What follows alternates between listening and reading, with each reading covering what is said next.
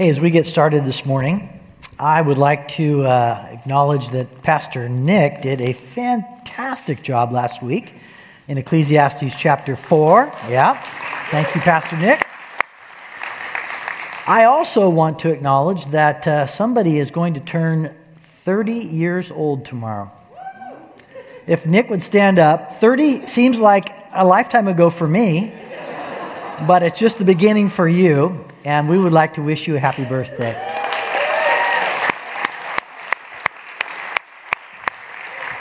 I hope he has some special plans for tomorrow. I know that uh, we do on Tuesday with him as a staff team. And I just love to see uh, the growth of this young man and uh, just to watch how God is continuing to work in his life and to sculpt him into uh, just a great person and uh, a person that I know that uh, the church is very happy to have as part of our staff. So thank you, Nick. Open your Bibles. We are back into Ecclesiastes chapter 5 this morning. And um, if you've been with us for a while, you know that I'm in a series that's called Chasing the Wind. And it's been a couple of weeks since uh, I had you rehearse the main word that is in Ecclesiastes. And so I'm putting it back up here again for you. And I need for you to say it again because I want to make sure this sticks with you. And so, one, two, three, Hevel. You, you can do better. Ready? One, two, three, Hevel. And that word is translated most often as meaningless or vanity. The ESV we're going to be reading from today says vanity. But I think a better translation of it is vapor. It's something that's here and gone. It's something that you can't grasp onto. And, and that's what he's saying, Solomon, the, the writer of our book, saying so much of life is like Hevel. So much of like, life is like this idea of a vapor. So far, he's covered topics like pleasure and work and companionship last week. Nick reminded us two are always better than one. Today, the passage, well, it's going to take a little turn. It's going to feel a little bit different. And it's going to feel different because he's not going to be talking about the remaining value of something or the lack of remaining value. This week, he's going to turn the corner and say, I want to talk to you about your conduct before God. So let's go ahead and pick up this week in chapter 5. We're going to be covering the first seven verses today, and the next week we'll pick up the rest of chapter 5. And this is the way that Solomon begins. He says, Guard your steps when you go to the house of God. To draw near to listen is better than to offer the sacrifice of fools, for they do not know that they are doing evil. Don't, do not be rash with your mouth nor let your heart be hasty to utter a word before God, for God's in heaven and you're on earth. Therefore, let your words be few. For a dream comes with much business, and a fool's voice with many words.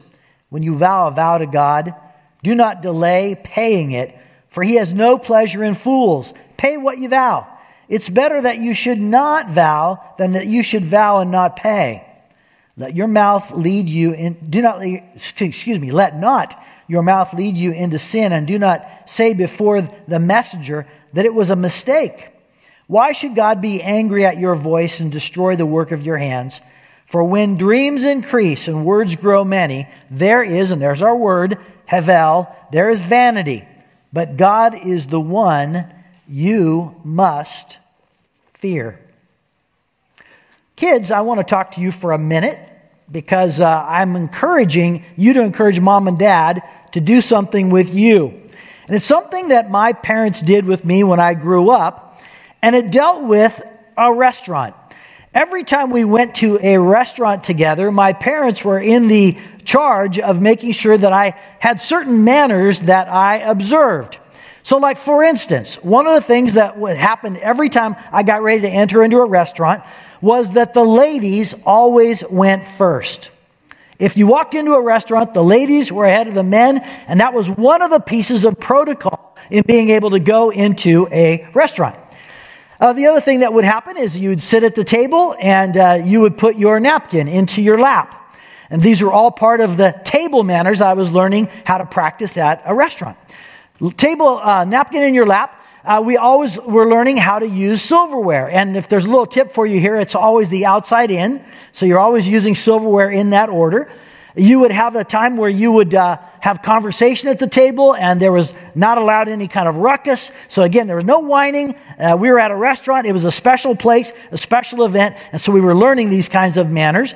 We were learning uh, about how to eat food, how to have conversation, and all of those things were being practiced at that moment. Now, my parents did not have any threats my parents did not threaten me with uh, punishment or spankings. My parents did one thing and they did it very well. They said it's a privilege to be here, and we're not going to uh, make, uh, we're not going to make sure that we're uh, we're making sure that we're not being a nuisance to anybody else in the restaurant. So if you can't control yourself, then we'll go outside. And one of my parents, sometimes they had to only do this a few times, but they took me literally outside until I could gain my composure, and then they would bring me back in. And this was the way that they taught me how to have table manners. And it was a good thing. It's something I've remembered now all of my life. Denise says I'm pretty good in a restaurant these days.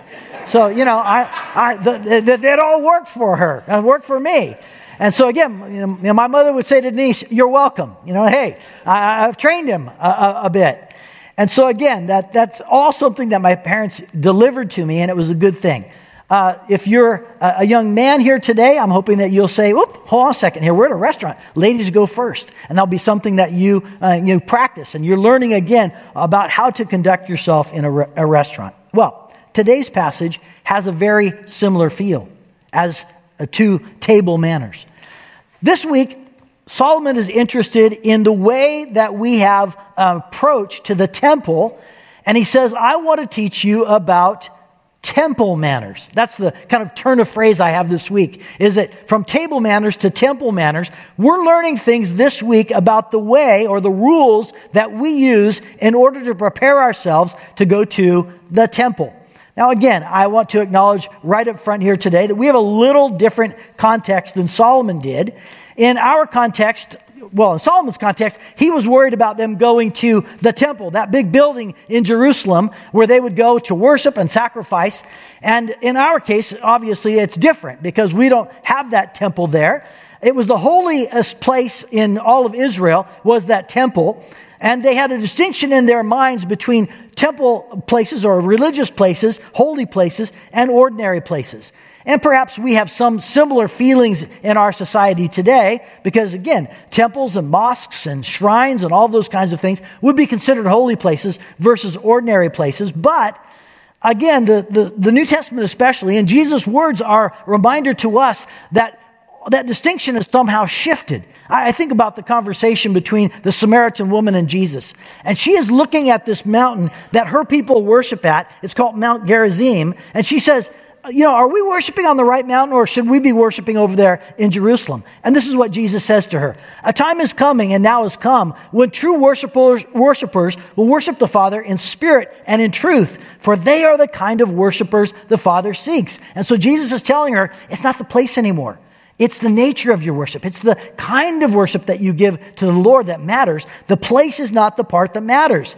Furthermore, as you remember, Jesus dies and the temple curtain near the holiest place, the Holy of Holies, is split in two, signifying that the, the holiness of God now is just kind of poured out and is pervading the world. And again, this is what the New Testament is teaching is uh, teaching us is that the dwelling place of God is now inside of us. If you're a follower of Jesus, the dwelling place of God is now inside of you and inside of us collectively. And that's, wow, that's, that's the big thing to think is that the temple, once of this holiest place, has now invaded the space with you and me. I give that, again, to say our contexts are different. For Solomon, he wanted to educate his people on how to go to the temple. In our case, we're certainly saying we want to educate you on how to come to church, but we're also educating you on, on, on what's happening in your lives because all of your lives are the expression of worship to God. And so, how are you conducting yourself in all of these aspects of everyday life in which you're bringing glory to God and you are now His temple coming into the space of others? Well, I have four temple manners I want to give you today that will apply to your lives. It applied back in Solomon's day, but it also applies to ours. Four temple manners. Let's go through these, and you'll find them right in the text this morning. And the first one starts in verse 1, and the first temple manner is guard your steps. That's what he even says. Guard your steps when you go to the house of God.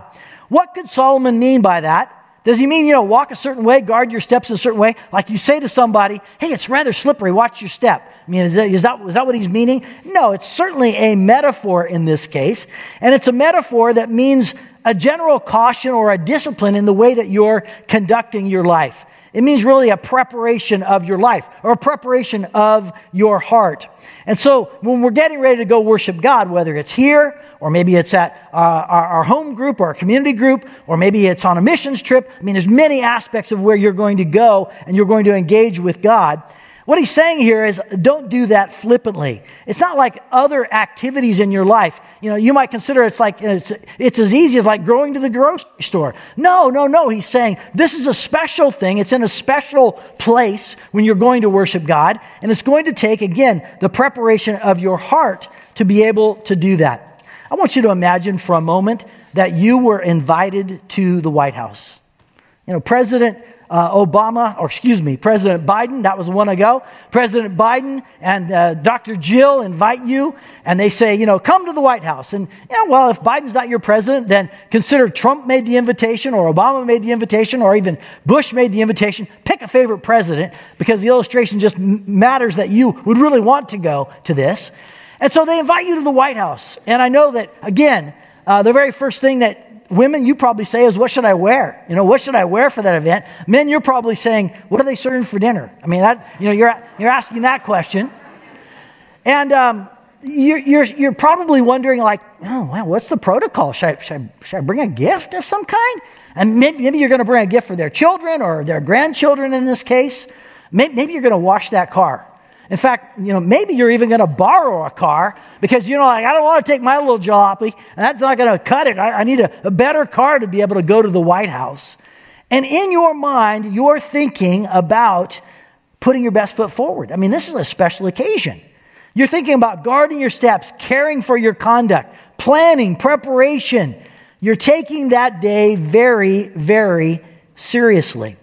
Solomon says, that we are to guard our steps. That means that we're preparing, we're, we're, we're getting ready for this idea of actually meeting with God. And he says there's something that's a really fundamental part of this in your guarding of your steps and your preparation.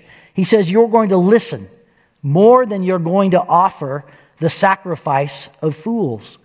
Every time you come before God, you're there to listen you're not predominantly coming into that environment to set the agenda. The agenda is being set for you. You're participating with it. You're being taught under the authority of God. And so he's saying here, I want you to come with this posture of listening rather than this posture of imposing your will on this situation. Solomon says he contrasts that with the sacrifice of fools. There's been a lot of conjecture about what he means by that. What is the sacrifice of a fool? In the context here, I believe what he's saying is it's something that's done flippantly. It's something that's like, yeah, whatever. And it's really, he's saying, that's, that's an error. That's something that's wrong. And, God sees through that. You, you come in order to give a lot of lip service, but not a lot of life service. And God sees through that smokescreen. And so that's why he says, don't come and offer the sacrifice of a fool. And that's the thing about a fool. The fool doesn't even realize that's the kind of sacrifice they're giving because, again, fools don't realize they're fools. Guard your steps. That's the first of the temple manners that I want you to hear. Following closely on the heels of that is this posture again of listening and preparing our hearts. Solomon uses a corollary, and that is manner number two don't be rash with your mouth. Verse 2 says, Don't be rash with your mouth, nor let your heart be hasty to utter a word before God. And of course, that advice is found in many, many locations in the scriptures. Another one of those that's a favorite of mine is James chapter 1, verse 19. Now, my dear brothers, take note of this. Everyone should be quick to listen, slow to speak, and slow to become angry. And so you're guarding your tongue, you're watching your speech. One of the signs of a fool is somebody who's constantly moving their mouth. And oftentimes they're moving their mouth about people or things or matters that, well, quite frankly, really shouldn't be involved, they shouldn't be involved with at all. But that's one of the signs of a fool is that that person is constantly interrupting and invading space about things that really don't pertain to them. I love what Will Rogers says. He has a quote. He's a famous actor of years past, but this is what he says Live so that you wouldn't be ashamed to sell the family parrot to the town gossip. I, I just love that one. You know, so you're, you're watching your mouth, you're watching your words, your, your tongue has a level of restraint. Some people believe that it heightens them if they are constantly finding errors or faults in others. And so there's this constant litany of things that's wrong with somebody else. The Bible has something to say about that. It says your spirituality is actually gauged by the level of mercy you could show to somebody else, by the level of correction gently with, you could involve yourself in in bringing somebody else back and restoring them as an offender. That's something that God really values. Too many times we read a passage like Galatians chapter 6, which I'll tell you what that passage says in a minute, but we read it like this Brothers, if anybody is caught in a transgression, you are spiritual, should get on the phone and tell everybody about it. And most of all, how much it shocks you, since you are so pure and holy. Galatians 6 1 does not say that because it says this Brothers, if anybody's caught in any transgression, you who are spiritual should restore him, but with a spirit of gentleness. Temple manners require the control of your tongue. Control your tongue before God, control your tongue before others. If you haven't noticed, COVID has made that very difficult. Because COVID has brought out a level of anger on the inside of people. It seems as though people have short fuses. Fights on airplanes. I can't remember the last time I've heard of fights on airplanes, and now it's like a weekly occurrence. Road rage has just ballooned, and people are just angry on the roads all over the place. In fact, there is a brand new word that has been coined for the pandemic, and it's called pangry. It's the, you know, obviously the fusion of the word pandemic and angry. So people are pangry. And what it's telling us is underneath there is this boiling sense of, uh, of, of loss of control. There's this boiling sense of, of, of this is not the way I want it to be, and that's pouring out in people's lives. Here's what I would call you to be be different. I'd call you to be different. When you miss a connecting flight and you have to go up to the desk in order to talk to the clerk, oh man, run this through your mind. That's right. This is an opportunity for me to have some temple manners here and for me to treat this person with courtesy. You're getting picking up the phone to call that person or that company that's gotten the bill wrong again. And you just can't believe it. Oh, that's right. This is an opportunity for some temple manners. I get to restrain my tone and I get to not take it out on this poor gal on the other end of the phone that's just making minimum wage. I get to show her a level of grace and understanding. I'm, I'm speaking to myself now because, again, I'm caught in pangry too. I mean, it's a, it's a tough time in order not to have some level of, of, of anxiety and somehow lash out on, at other people. But he's saying, we as temple people, we as people who have the temple on the inside of us, we are showing a level of self control with our tongues. Here's the third temple manner. It's found in verse 4 fulfill your vows.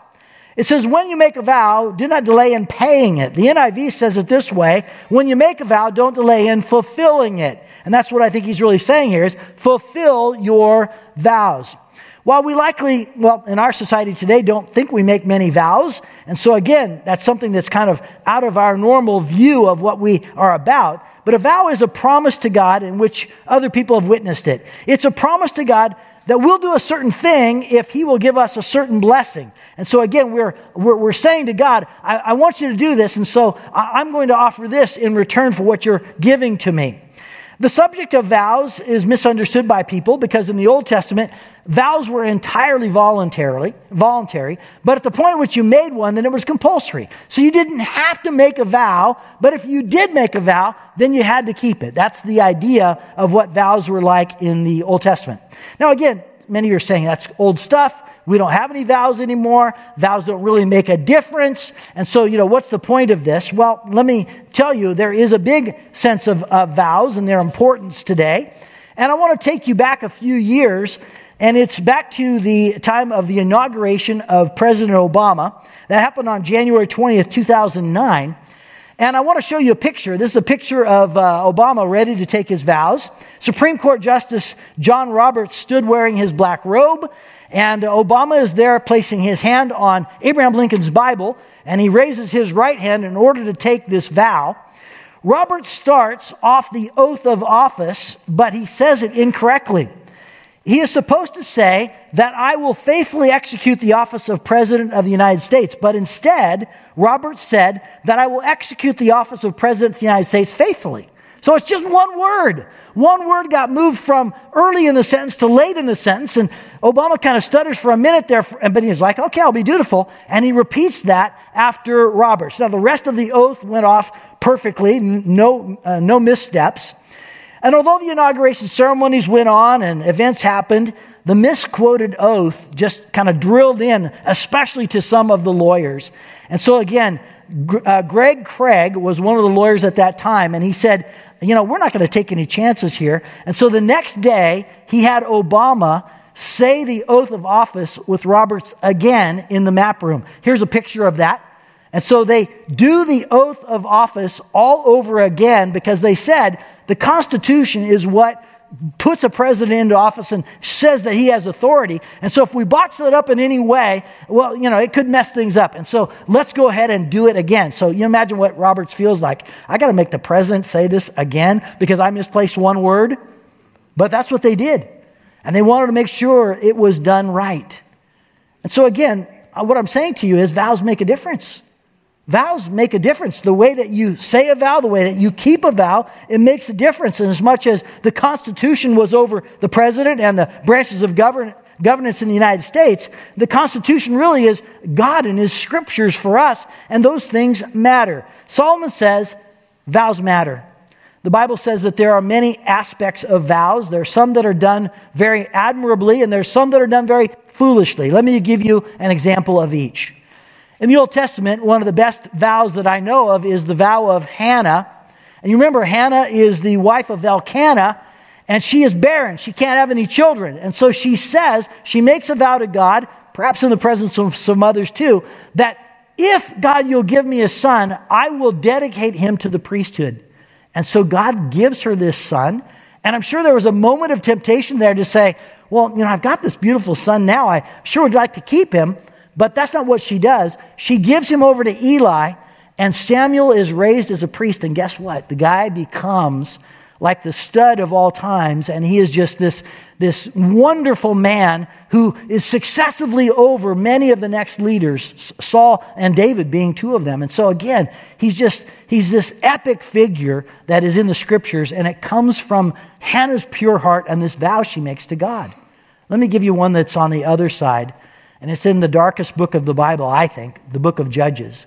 I love that book for the way it's put together, but man, it's given a, a punch of a story. And Jephthah is the leader. Jephthah's a military leader, and his enemy is the Ammonites. And he says, God, if you'll give me victory over the Ammonites, then when I get home from my victory, whatever comes out of my house to greet me, I will offer as a burnt sacrifice to you. And so he goes home, he wins the battle, he goes home, and guess what comes out the door to him? It's his daughter. And it's a terrible oath. It's a terrible vow that he took. And now there's this conundrum do I follow through on that? And do I take her life? And so again, it was this terrible, terrible vow. Let's talk about some of the vows that you and I might take because there's more than you think. Here's a vow the vow is baptism. It's a pledge of your loyalty to Jesus. You are signifying that you're dead to yourself now and you are alive to Christ. And that's a very significant vow, again, of your allegiance to Jesus. How about you pledge to join a church? That's a vow. You're pledging your full participation with your knees and with your hands and with your wallet. If you've taken a church office, maybe as a pastor or an elder or a deacon, then you're saying that you are faithfully going to oversee God's people. And there are stern warnings in the scriptures for the person who shirks that responsibility. I've saved the most common for last. And my guess is some of you are ahead of me and you're like, oh, I know a vow. There, there, there's a vow that's a very common one in society today. And of course, that is the marriage vow. And a marriage vow is where you're saying that I'm going to be faithful to this person, my spouse, for my lifetime. My husband or my wife are going to gain my loyalty, my trust, my, uh, my safety, all of the things that I'm going to give to them. And of course, it's a sad day when marriage vows are viewed as convenience. when it's just, you know, I'll keep it as long as it's easy for me. I'll keep it as long as, you know, I want to. Marriage vows are before a holy God. And so Solomon's point is this think very carefully about your ability to keep a vow before you take it. Because you don't have to take it, but when you take it, it is binding. And so he's saying, watch your step in that way and make a vow before God that you know that you intend to actually to keep. Now, there's one other thing I want to show you about vows here. And in verse 5, we're told that uh, it has a financial side to it, or it seems to have some kind of financial side to it. And verse 5 says this It's better that you should not make a vow than you should make and not pay. Let your mouth not lead you into sin, and don't say before the messenger, it was a mistake. And so he introduces this idea of probably what's going on here is that there's this messenger that's attached to the temple. He knows the pledges or the vows that people have made. And so now he goes around collecting on those. And if he goes to somebody's house and they're like, oh man, I, I didn't remember that and hey, that was a mistake, he says, that's a shameful thing. You don't want that. And so again, he's saying if you make a financial vow, maybe you've had certain part of your finances you want to give to God, maybe the sale of something you want to give the, some of the proceeds of that God follow through on that. Now, again, we do not have temple messengers that are coming around to keep a score with you and make sure that you're following through on that, but that's not the point. The point is the, that God is the one that's seeing that, and so God is the one that's going to say, hey, I'm watching that vow, and I want you to follow through on that. So be careful of the vows that you make. All right, there's one more and the last piece of the temple manners is important. Solomon says it kind of sums up all of the teaching up to this point. It's kind of the foundation of all of it. And this is what he said God is the one you must fear. Verse 7 For when dreams increase and words grow many, there is Hevel, there's vanity, there is uh, vapor. But God is the one you must fear. And he reminds us earlier, you know, God's in heaven, you're on earth, so he's God, you're not, is what he's saying. So know your position, know your place, know what you're able to do and not able to do. And therefore, if you have this fear of God, this awe of God, you'll guard your steps, you'll control your tongue, and you'll fulfill your vows. Everything that we studied earlier about our manners is all predicated on that really starting point. You know, I spoke this last week to one of my friends, Peter Nordland. And uh, we talked about um, the fear of God. And I've talked a few weeks ago because it came up in the book of Ecclesiastes about the fear of God. And I talked about the power of God. We certainly fear God because of his power. He has more power than you know, anybody or anybody that we can imagine knowing. But he really pointed out to me that there's another aspect of our fear of God and it relates to the purity of God. It relates to the holiness of God. The things that God's able to do in this interpersonal way that we don't experience with other people at all. And he reminded me that uh, Isaiah chapter 5 talks about Isaiah before the throne of God. And Isaiah says, I'm undone.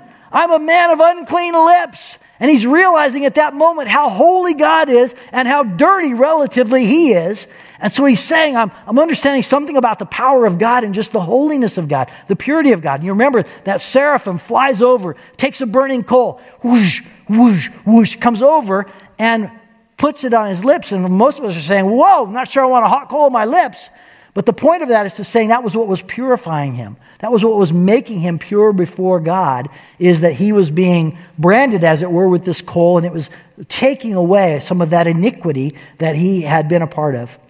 Uh, the point I'm trying to make is again, we have to start with a fear or an awe of God. Everything else is going to flow from that. So, friends, those are the temple manners, the ways that we need to take specific actions in our worship of God and our treatment of each other. And I bet all of you are saying today, you know what, Pastor? I've done that perfectly. I bet that's what you're saying. You said, I've always guarded my steps and I have the right attitude every time I come to church. You're saying, I have perpetually controlled my tongue. There's no stray words there. You're saying, I've taken every vow extremely seriously. And so, again, I'm without fault there. Is that what you're saying? Is that what you're feeling? Because I'm not. I read a passage like this today and say, Whoa, I think I've gone out of bounds several times, many times. And so, what is it that we do if that's where you say, I failed? I, haven't kept that. I'm guilty of not keeping these temple rules that God wants me to keep. The answer is the same for all of us. The answer is always this confess this Ask God to forgive, ask God to heal, ask God to restore. And friends, there's nothing really else that we can do except throw ourselves on the mercy of God.